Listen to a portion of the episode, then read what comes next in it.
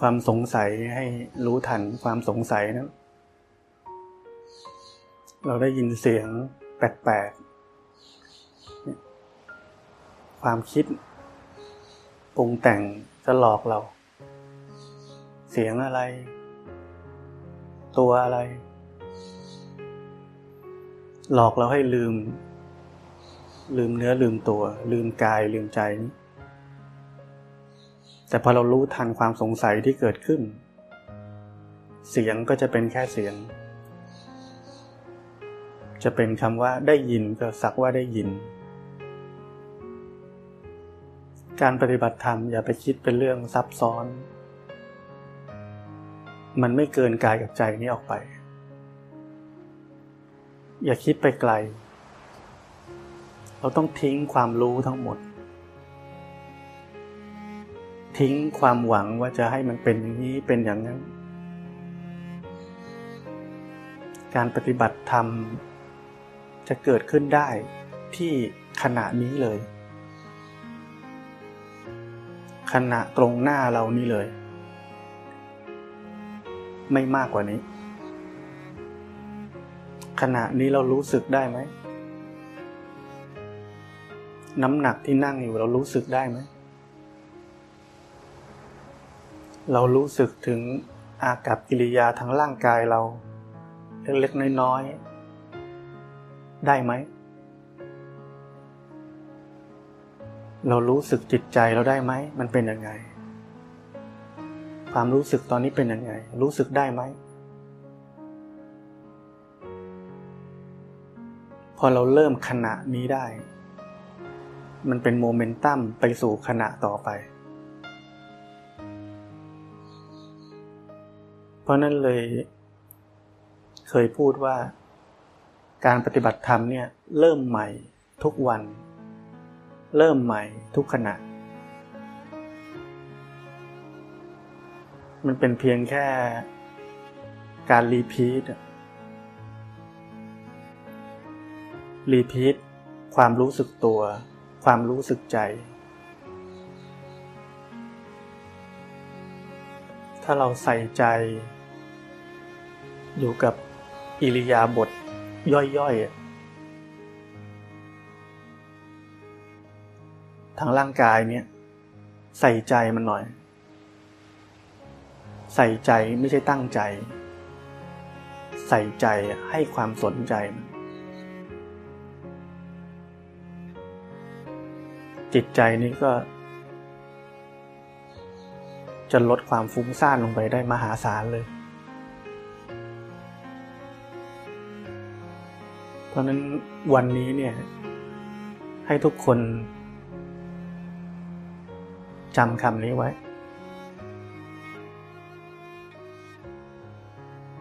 ใส่ใจ ใส่ใจให้มากขึ้น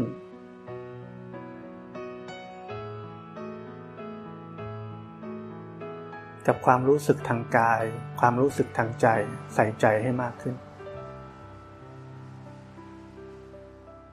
ละเอียดขึ้นอีกสักหน่อย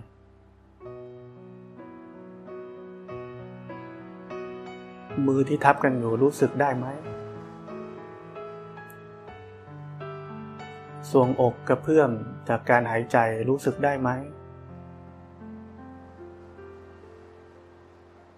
คิ้วขมวดรู้สึกได้ไหม จิตใจเป็นยังไงรู้สึกได้ไหม การที่รู้สึกได้ ภาษาครูบาอาจารย์อีกอันหนึ่งเขาเรียกว่า มีสติตามรักษาจิต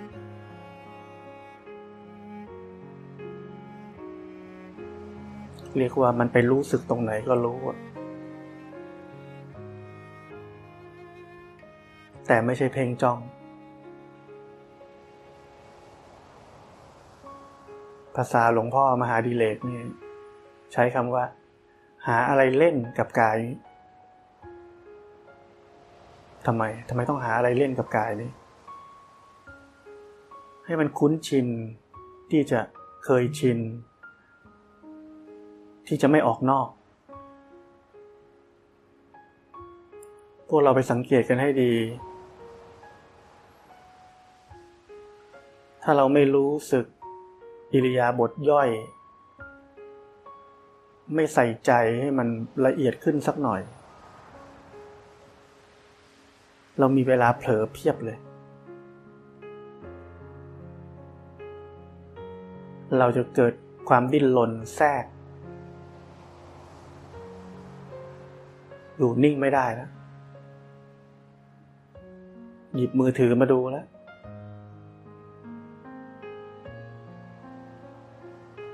ความอยากจะแทรก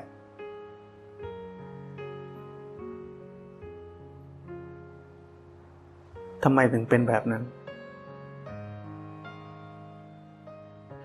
เพราะจิตมีธรรมชาติ ดิ้นรนออกนอก เพราะนั้นเรามีหน้าที่เป็นเหมือนพี่เลี้ยง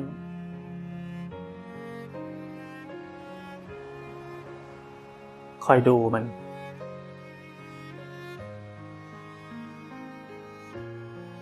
พี่เลี้ยงคือใคร สติ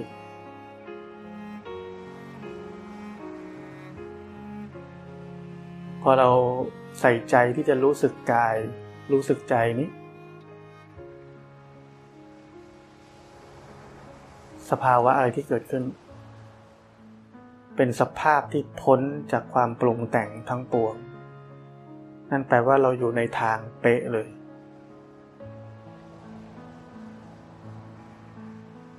พอเรามีสติแบบนี้ ความตั้งมั่น ที่เรียกว่าสมาธิตั้งมั่นจะเกิดขึ้น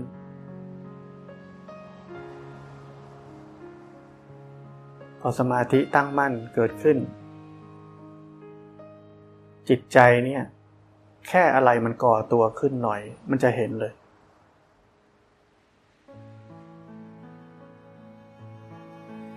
ถ้ากำลังตั้งมั่นดี เห็นปุ๊บมันก็ดับ หมดไป หมดไป ไม่ติดกับอะไร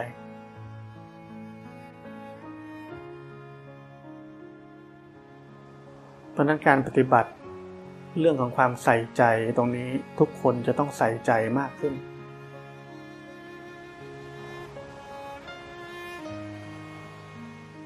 เรื่องเล็กๆ น้อยๆ แค่นี้แหละ มีผลยิ่งใหญ่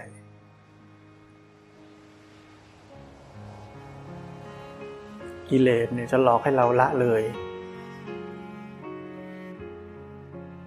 ความใส่ใจนี้ กิเลสจะหลอกให้เรารู้สึกว่า เราอยู่กับเนื้อกับตัวแล้ว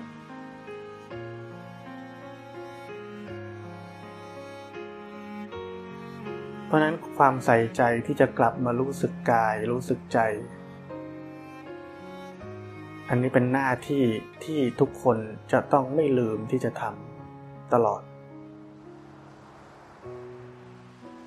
ไม่ว่าจะรู้สึกว่าฉันโอเคแล้ว ฉันอยู่กับเนื้อกับตัวแล้ว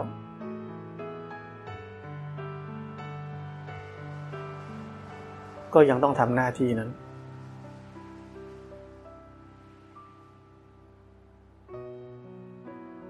หน้าที่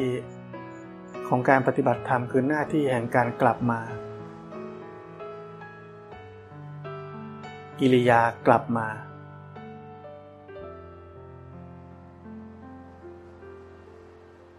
ตอนนี้ลองเล่นกับร่างกายนี้เล่นยังไง รู้สึกร่างกายนี้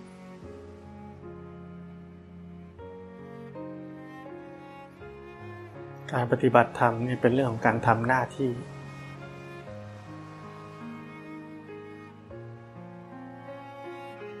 อยากจะให้ทุกคนจ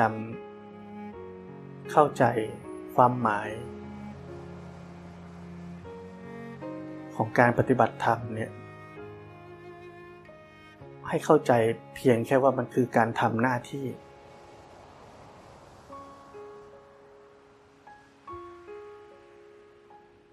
อย่าลืม อย่าลืมที่จะทำหน้าที่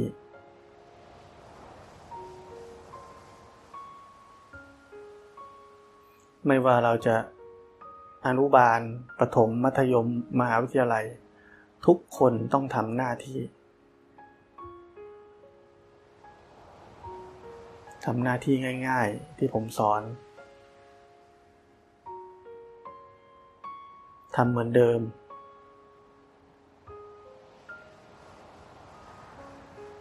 ผมไม่อยากให้ไปคิดว่าการปฏิบัติธรรมเป็นเรื่องพิสดาร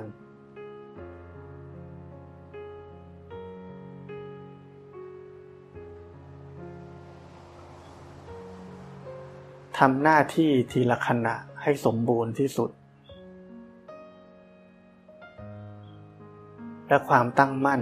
มันจะเกิดขึ้นเอง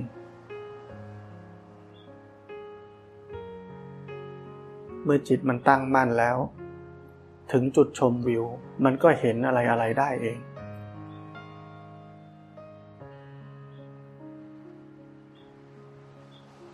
พวกเรานักปฏิบัติธรรมชอบฟังธรรม หาอะไรฟังไปเรื่อย ถ้าหลักแม่นดี ก็ไม่เป็นไร หลักไม่แม่นปุ๊บ ธรรมะทั้งหลายที่ฟังนั่นแหละ สร้างความฟุ้งซ่านให้กับเราเองขาดไอ้นี่ไหมวะขาดไอ้นู่นไหมวะ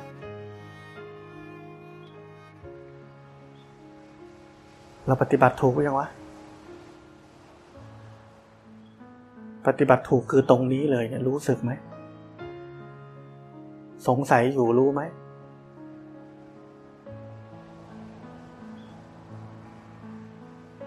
มีแค่นี้เอง อยากปฏิบัติทำให้ถูกจังรู้เลยตรงนี้เลย ร่างกายก็มีจิตใจก็มี รู้ได้เลยนี่ได้ปฏิบัติธรรมแล้ว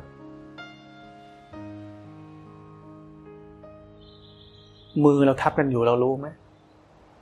จะไปหาวิธีปฏิบัติธรรมเนี่ยมือเราทับกันอยู่เรารู้สึกได้ไหมถ้ารู้สึกได้นี่เราปฏิบัติแล้ว มันง่ายจนเรามองข้าม เรานึกว่ามันเป็นเรื่องสลับซับซ้อนซ่อนเงื่อนมาก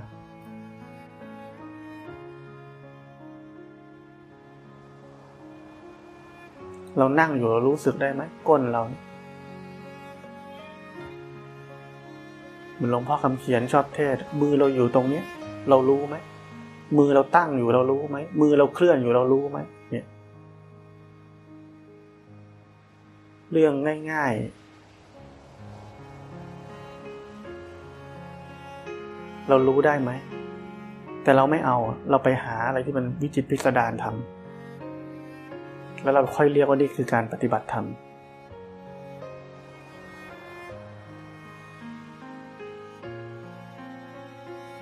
เรื่องง่ายๆนี่แหละทำยากทำไม เพราะคนเรามันประมาทละเลย มือนกระต่ายกับเต่าอะทำไมเต่ามันชนะ มันมีหน้าที่เดิน มันเดิน มันเดินช้าๆของมันนั่นแหละ กระต่ายเป็นไง วิ่งพรวดไปนอนก่อนทำไมนอน ประมาท ชะล่าใจ ไม่ทำหน้าที่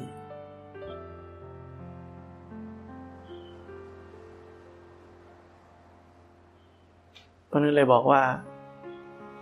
นักปฏิบัติคนไหนก็ตาม ที่ยังไม่ได้เป็นพระอรหันต์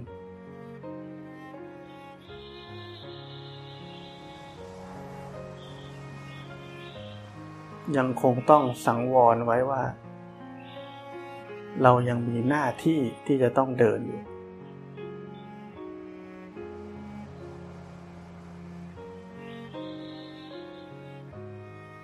นักปฏิบัติคนไหนรู้สึกว่า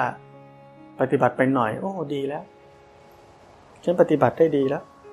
เดี๋ยวนี้ดีสบายขึ้นเยอะ อะไรก็ว่าไป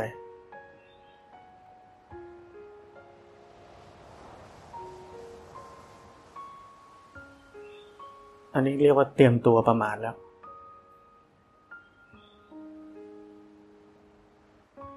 ลึกไปกว่านั้นคืออะไร คนแบบนี้คือคนที่มีอัตตาเยอะ เพราะจริงถ้าเราปฏิบัติถูกเราจะไม่รู้สึกหรอกว่าเราปฏิบัติดี เราจะแค่เห็นว่าจิตมันเป็นอย่างนี้ จิตที่มีสมาธิเป็นแบบนี้ จิตที่ฟุ้งซ่านเป็นแบบนี้ จิตอยู่กับเนื้อกับตัวดีเป็นแบบนี้ ไม่ใช่เรา ไม่ใช่เราปฏิบัติดี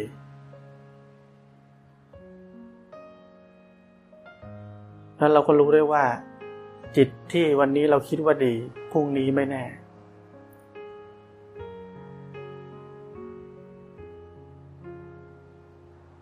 เพราะนั้นเราจะ รู้สึกตัวเองปฏิบัติดีเนี่ยมันเป็นอะไรที่ คิดไม่ได้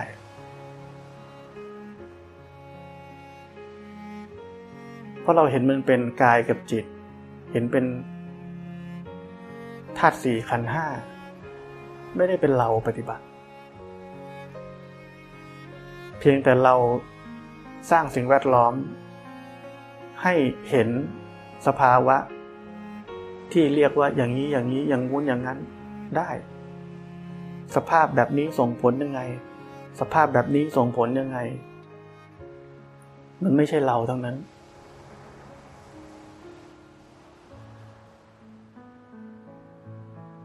เพราะนักปฏิบัติ ที่จะเจริญได้ จะมีความรู้สึกแบบไหน จะมีความรู้สึกว่ายังไว้ใจอะไรไม่ได้ทั้งนั้น ต่อให้ตอนนี้รู้สึกว่าดีแล้ว จิตใจตั้งมั่นมีสมาธิอยู่กับเนื้อกับตัว ไม่ต้องพรุ่งนี้หรอก เย็นนี้ไม่แน่ทำไม เดี๋ยวเราก็เผลอเลยบอกเนี่ย พูดไปเถอะทำหน้าที่อย่าลืมทำหน้าที่ปูไปแล้ว ไหลแล้ว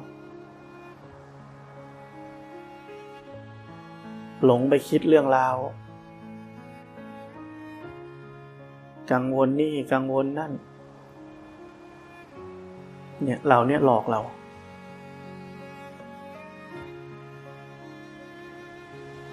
ความกังวลทั้งหลาย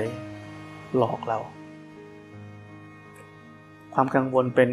กิเลสอันหนึ่งที่หลอกเรามากที่สุดในชีวิตของคนคนหนึ่งเลย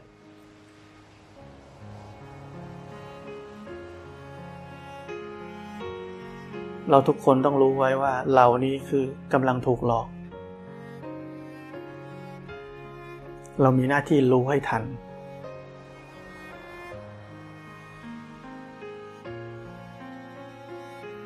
การไปคิดหาคำตอบ ไม่ว่าปัญหาอะไรก็ตามเกี่ยวกับเรื่องที่ไม่มีสาระเนี่ยไม่มีประโยชน์อะไรเลย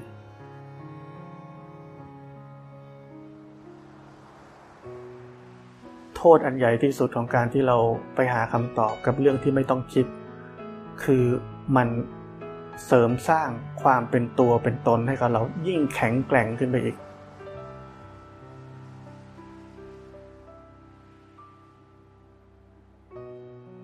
เพราะนั้นอย่าตกเป็นเหยื่อของมัน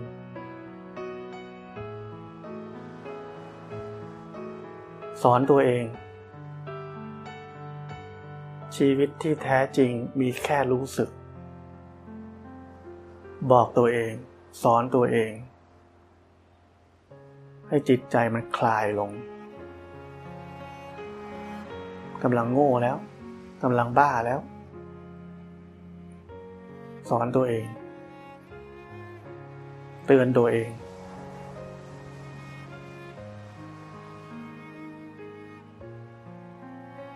คิดเป็นคนจริง ๆ แล้ว คิดมีเรามีเขาจริง ๆ แล้ว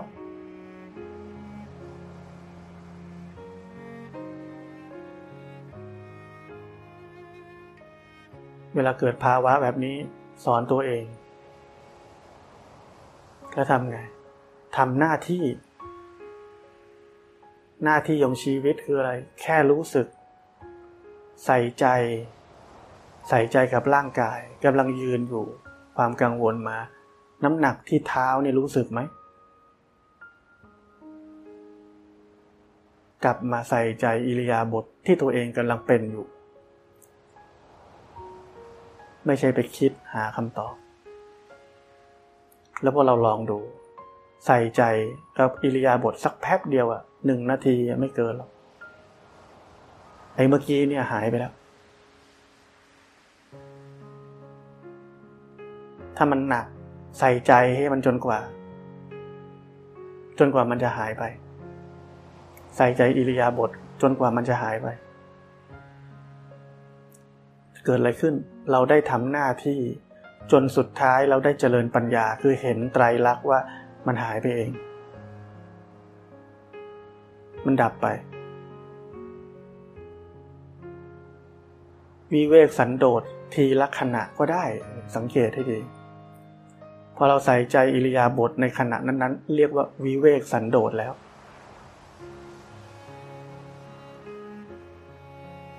พอวิเวกสันโดษอะไรเกิดขึ้น การเรียนรู้ก็เกิดขึ้น การเรียนรู้ตามเป็นจริงก็เกิดขึ้นได้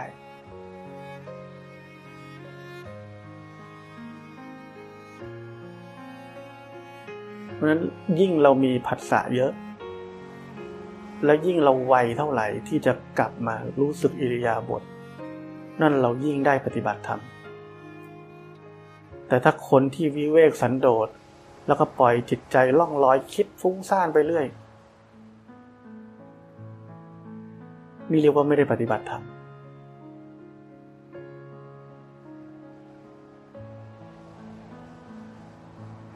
นั้นจะเห็นว่าเรา นักปฏิบัติเราต้องเข้าใจให้ถูก เข้าใจให้ได้ เหล่านี้คือศิลปะ ในการปฏิบัติธรรม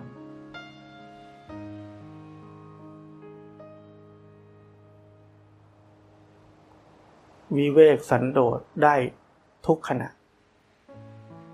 ที่เรารู้สึก ไม่เกินกายกับใจนี้ออกไป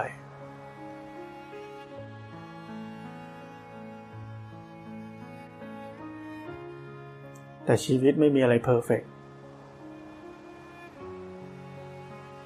มันจะมีกิเลส มีความโง่ มีอวิชชาของจิตนี้ ไม่ใช่ทุกครั้งเราชนะมันได้ ไม่ใช่ทุกครั้งเราไม่ติดกับมันได้ เราเหมือนนักมวย บางครั้งเราก็น็อกคู่ต่อสู้ได้ บางครั้งเราก็ถูกน็อก ส่วนใหญ่ถูกน็อก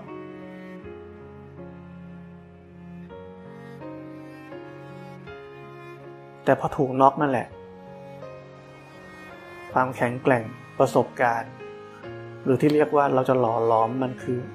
หล่อล้อมมันจนเป็นศิลปะเฉพาะตัวของเราได้ ด้วยการที่เราถูกน็อก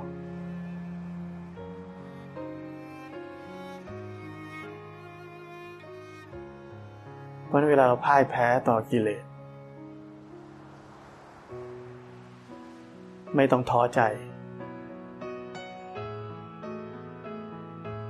ไม่ใช่คุณคนเดียว ครูบาอาจารย์ทุกคนโดนน็อกเหมือนกัน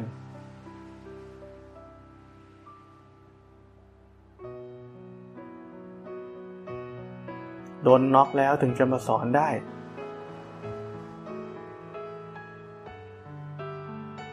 ถ้าฉลุยผ่านหมดไม่รู้จะสอนอะไร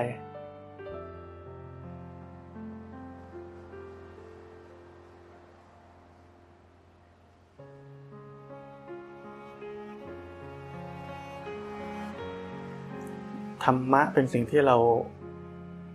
ฟังเอาไว้ แต่การเรียนรู้เป็นเรื่องที่เราต้องทำเอง ต้องรู้สึกเอง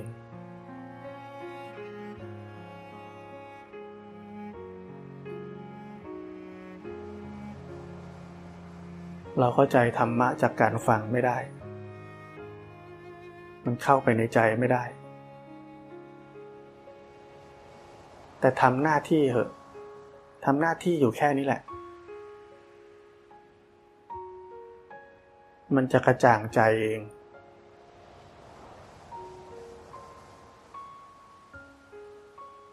มีคน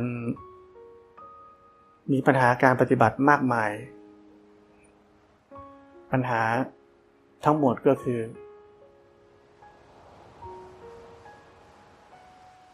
ความที่ไม่มีจิตที่ตั้งมั่น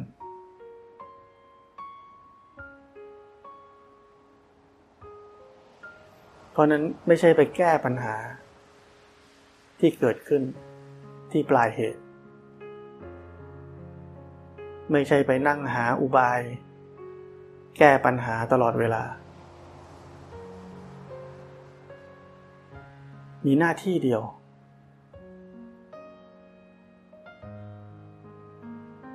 สร้างเหตุ จนจิตนี้มันตั้งมั่นขึ้นมา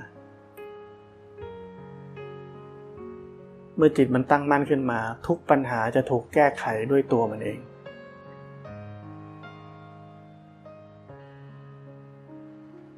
เพราะนั้นนี่คือ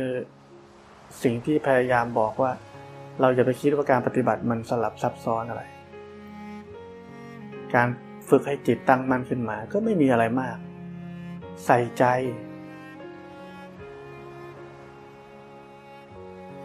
ใส่ใจกับร่างกายนี้ จิตใจนี้ มันเป็นยังไงก็รู้สึกได้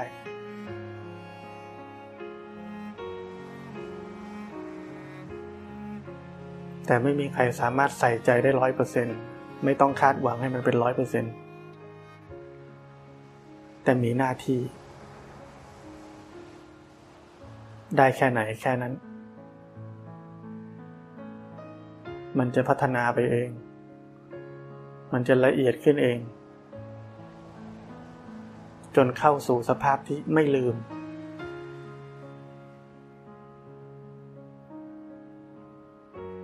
พอมันไม่ลืม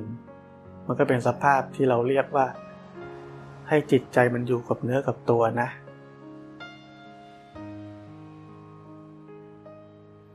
คนไหนที่เคยมีสภาวะของจิตที่มันตั้งมั่นแล้ว อยู่กับเนื้อกับตัวแล้ว เราจะรู้สึกได้เลยว่า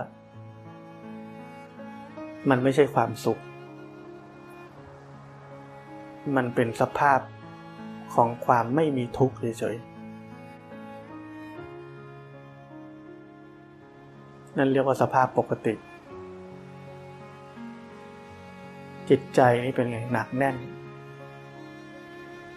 ได้ยินได้ฟังอะไร ใครด่าอะไรมาก็ไม่ติดอะ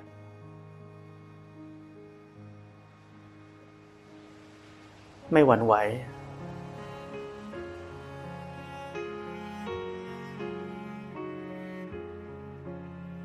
ในประวัติศาสตร์ ครูบาอาจารย์ก็โดนด่าเยอะ วันนี้ชอบประชมพวกนี้ไม่ชอบก็ด่า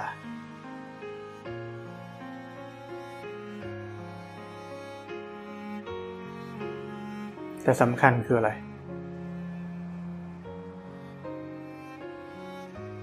หน้าที่ของนักปฏิบัติธรรม ไม่ได้ไปสนใจคำชมหรือคำด่า สนใจว่าเมื่อมีผัสสะมากระทบแล้วใจเป็นยังไงหวั่นไหวไหม ทุกข์อยู่ไหม เราไม่สามารถทำให้คนทั้งโลกนี้รักเราได้ พอใจกับทุกสิ่งที่เราทำได้ แต่เรามีหน้าที่อยู่กับโลกธรรมนี้ โลกธรรมแปดนี้ โดยที่ไม่ทุกข์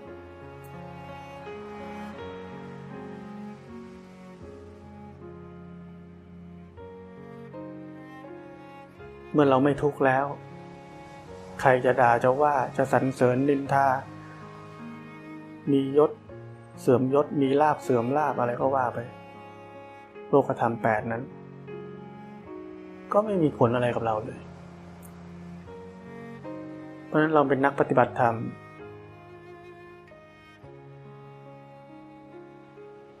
เราต้องแก้ให้ถูกจุด จัดการให้ถูกจุด ไม่ใช่จัดการให้คนรักเรา จัดการให้ตัวเองไม่ทุกข์นี่คือหน้าที่ของเรา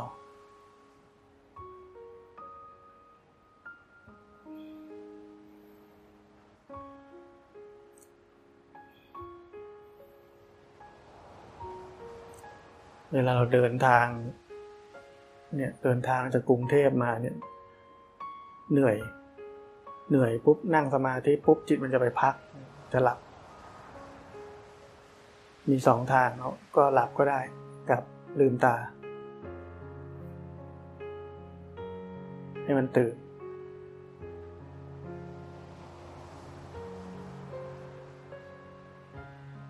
แต่ถ้านั่งแล้วหลับทุกครั้งอันนี้ต้อง ต้องสังเกตให้ดี ส่วนใหญ่เป็นนิวรณ์ ต้องผ่านมันไปให้ได้ แพ้มันตลอดนี่เสร็จเลย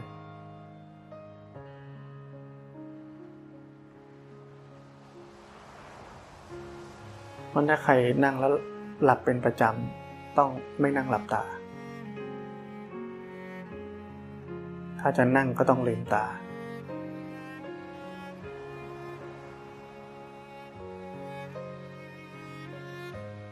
ลืมตาแล้วก็รู้สึกได้ อิริยาบถททางกายรู้สึกได้ ความรู้สึกทางใจรู้สึกได้ แล้วอย่าลืม อย่าลืมที่ผมสอนว่า เมื่อไหร่ก็ตามที่มีผัสสะมากระทบ ทางตาหูจมูกลิ้นกายแล้วก็ใจ ทางใจคืออะไร ความรู้สึกต่างๆ สัญญา ภาพไอ้นี่ขึ้นมาปุ๊บ รู้เธอปุ๊บ รู้สัญญาเกิดขึ้นปุ๊บ ปกติวูบไปคิดต่อเลย สังขารมาต่อ มันชอบมาคู่กันอยู่แล้ว สัญญาปุ๊บสังขารเลย แต่มันอยู่ที่เรารู้เร็วแค่ไหน ถ้าเรารู้เร็วมันเป็นสัญญาเฉยสัญญาปุ๊บกลับมาดูใจเราเป็นยังไง ปกติก็รู้ปกติ ผิดปกติก็รู้ผิดปกติ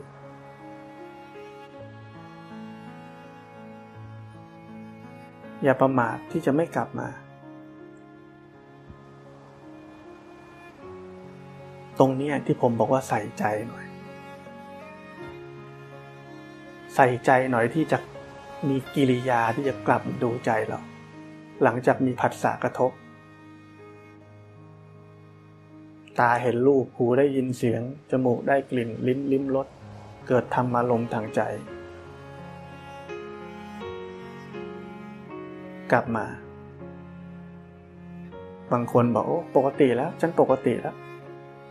ส่วนใหญ่ฉันปกติแล้ว รู้สึกปกติอยู่ ไม่ต้องดูไม่ต้องกลับมานี่เรียกประมาท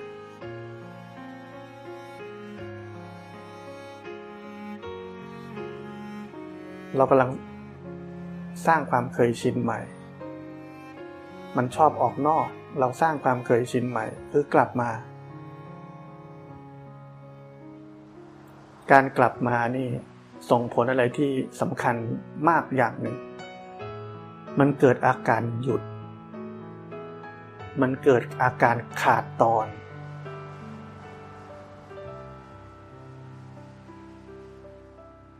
ตรงนี้แหละ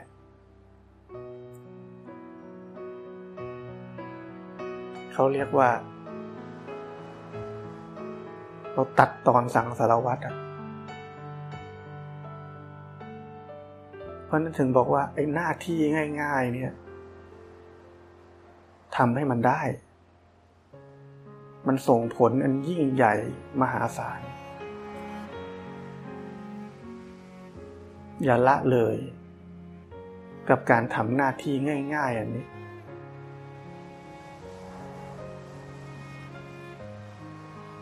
ใส่ใจ ที่จะไม่ลืมหน้าที่ ใส่ใจ ร่างกายนี้ ให้มันละเอียดขึ้นอีกสักหน่อย เพราะถ้าเราไม่ใส่ใจร่างกายและจิตใจนี้ เราจะไปคิด ฟุ้งซ่าน ออกนอก หาเรื่องทำอะไรไปเรื่อย ส่วนใหญ่ทำอะไรทำแต่บาป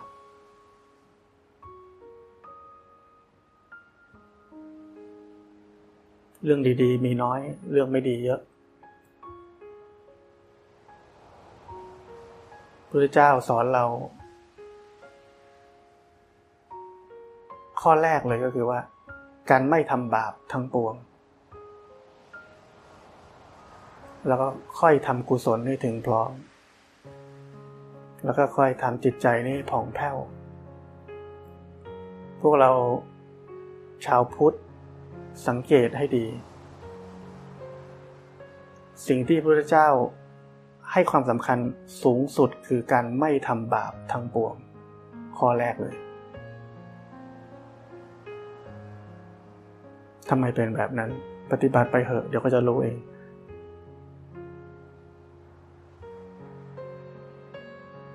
เพราะถ้าเรายังทำบาปอยู่มันทำบุญไม่ขึ้น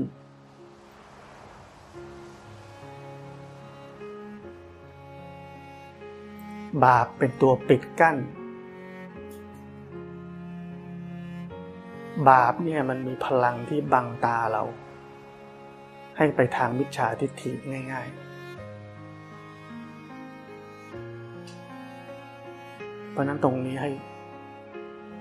ฟังไว้ก่อนแล้วกัน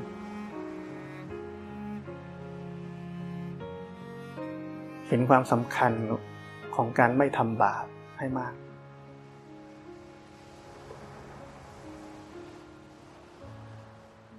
การไม่ทำบาปนี่อะไร ง่ายๆ ศีลห้า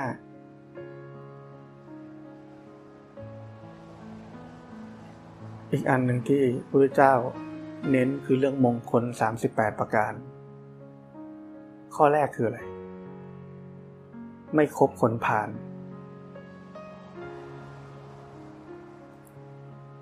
ข้อสองถึงจะเป็นว่าคบบัณฑิต เพราะฉะนั้นเราต้องเข้าใจให้หนักแน่นว่าพระเจ้าเน้นย้ำมาก ความไม่ดีทั้งหลายในตัวเอง ที่จะเกิดขึ้น อย่าทำ คนไม่ดีทั้งหลาย อย่าเข้าใกล้ คนบาปคือคนแบบไหน คนพาลคือคนแบบไหน ก็ง่ายๆ คนไม่มีศีล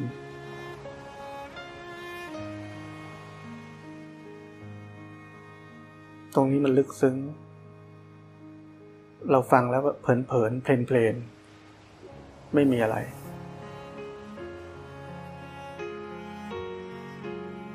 แต่ในทางกรรม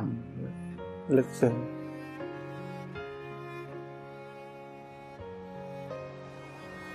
กรรมของคนพาลของคนไม่มีศีล ถ้าเราไปปัวพันด้วย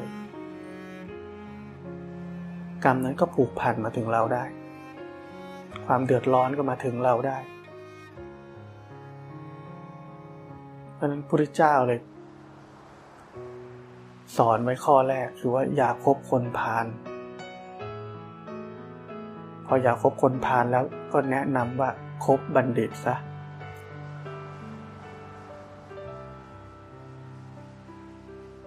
คำสอนแต่ละอันของพระพุทธเจ้าลึกซึ้ง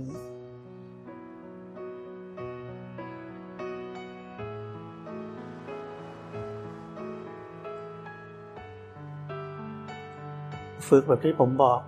ฝึกแบบที่ผมสอน ใส่ใจ อย่าลืม ใช้เวลาไม่นานหรอก อาทิตย์หนึ่งสองอาทิตย์สามอาทิตย์หนึ่งเดือน จิตใจมันตั้งมั่นขึ้นมาเนี่ยไอ้ที่เวลาเขาเห็นกิเลสเกิดปุ๊บเห็นปุ๊บดับปั๊บเนี่ย เราจะเห็นได้เหมือนกัน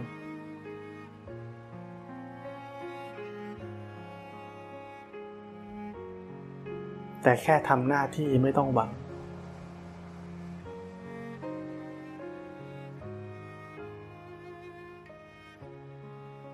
เป้าหมายในชีวิตของนักปฏิบัติธรรมอย่างพวกเรามีอย่างเดียว ถ้าอยากจะมีเป้าหมาย คือได้ทำหน้าที่ในแต่ละวันแล้ว ผลจะเป็นยังไงเรื่องของมัน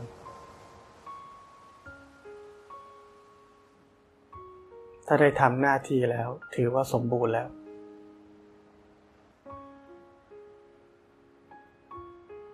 ความสงสัยใด ๆ เกี่ยวกับ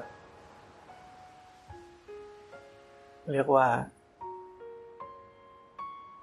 สิ่งที่เรายังไม่เข้าใจ ธรรมะหรือคำพูดใด ๆ ก็ตามที่เราฟังจากครูบาอาจารย์เรายังไม่เข้าใจ ยังไม่ชัดเจน ยังไม่แจ่มแจ้ง ปล่อยผ่านไปก่อน มันเกินหน้าที่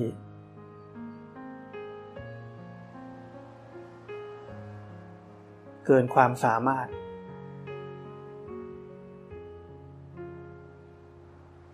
ที่สำคัญคือมันเกินหน้าที่ที่เราจะต้องทำ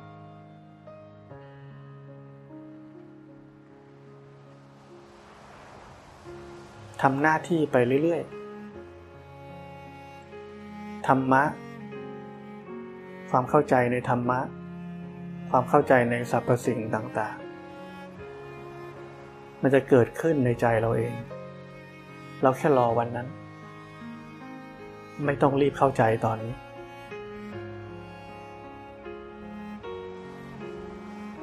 ความอยากจะรีบเข้าใจตอนนี้ มันกำลังหลอกเราอีกแล้ว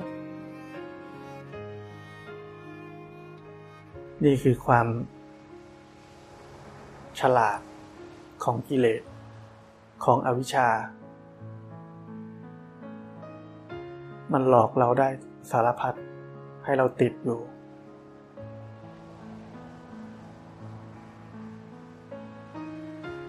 เพราะนั้นเรามีหน้าที่รู้ให้ทัน ความอยากจะได้คำตอบนั้น รู้ให้ทัน ความสงสัยที่เกิดขึ้น แล้วสอนตัวเอง เกินหน้าที่แล้ว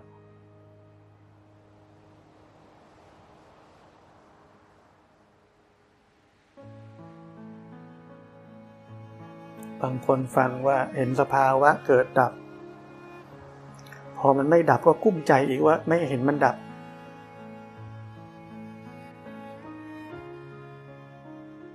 เนี่ยเพราะการปฏิบัติธรรมเนี่ยผมบอกว่าต้องทิ้งความรู้ทุกอย่างไปซะ มันไม่ดับก็เห็นไม่ดับก็แค่นั้น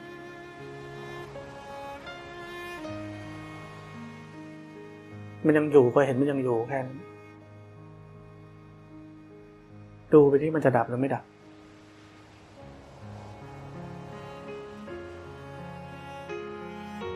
เพราะฉะนั้นทำหน้าที่รู้สึกกายรู้สึกใจนี้ เพียวๆเลย เพียวๆ ปราศจากข้อมูล ว่าจะต้องเห็นมันเป็นอย่างนั้นเป็นอย่างนี้ เพียวๆ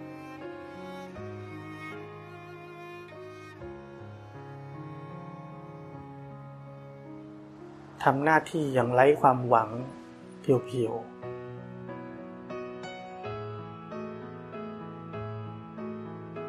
ดูดิมันเป็นยังไง ทำไปเรื่อยดูดิมันเป็นยังไง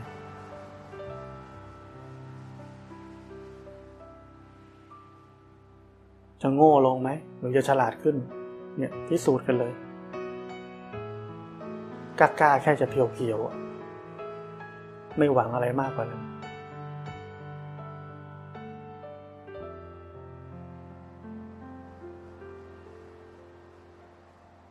เดินจงกรมเนี่ย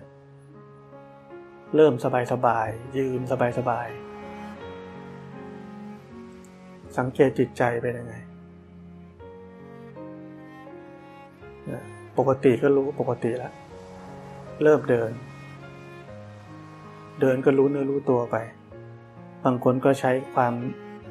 รู้สึกเท้ากระทบพื้น บางคนไม่ถนัดก็รู้เนื้อรู้ตัวไป สุดทางจงกรม หันมาดูใจไปเลย รู้เนื้อรู้ตัว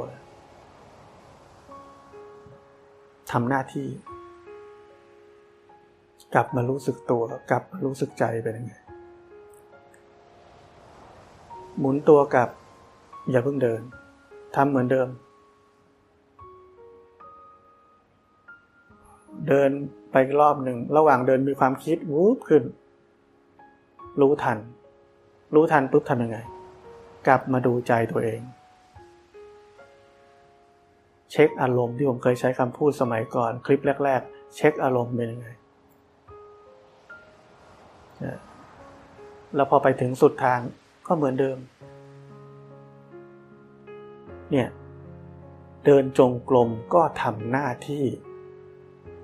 ต่อให้รู้สึกปกติแล้วรู้เนื้อรู้ตัวแล้วก็ทำหน้าที่ กลับมา ไม่ชะล่าใจที่จะไม่ทำหน้าที่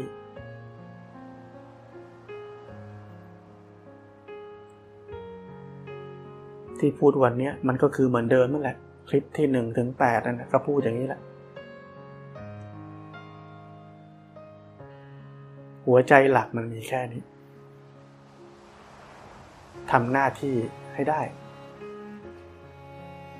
และทุกอย่างจะเป็นไปเองจเจริญเอง ไม่ใช่เราเจริญ ไม่ใช่เราเก่ง ไม่ใช่เราปฏิบัติได้ดี เราเป็นเพียงแค่ผู้สังเกตการความเป็นไปของกายและจิตนี้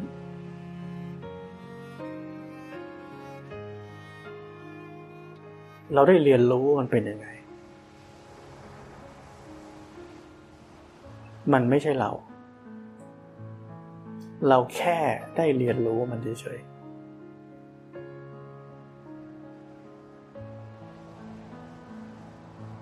ที่เรียกว่ารู้ตามเป็นจริงนะ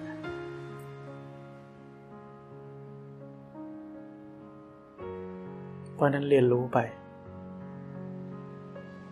ไม่มีคนไม่มีใคร มีแต่ทุกข์ที่เกิดขึ้น ทุกข์ที่ตั้งอยู่ แล้วก็มีแต่ทุกข์ที่ดับไป ไม่มีเรา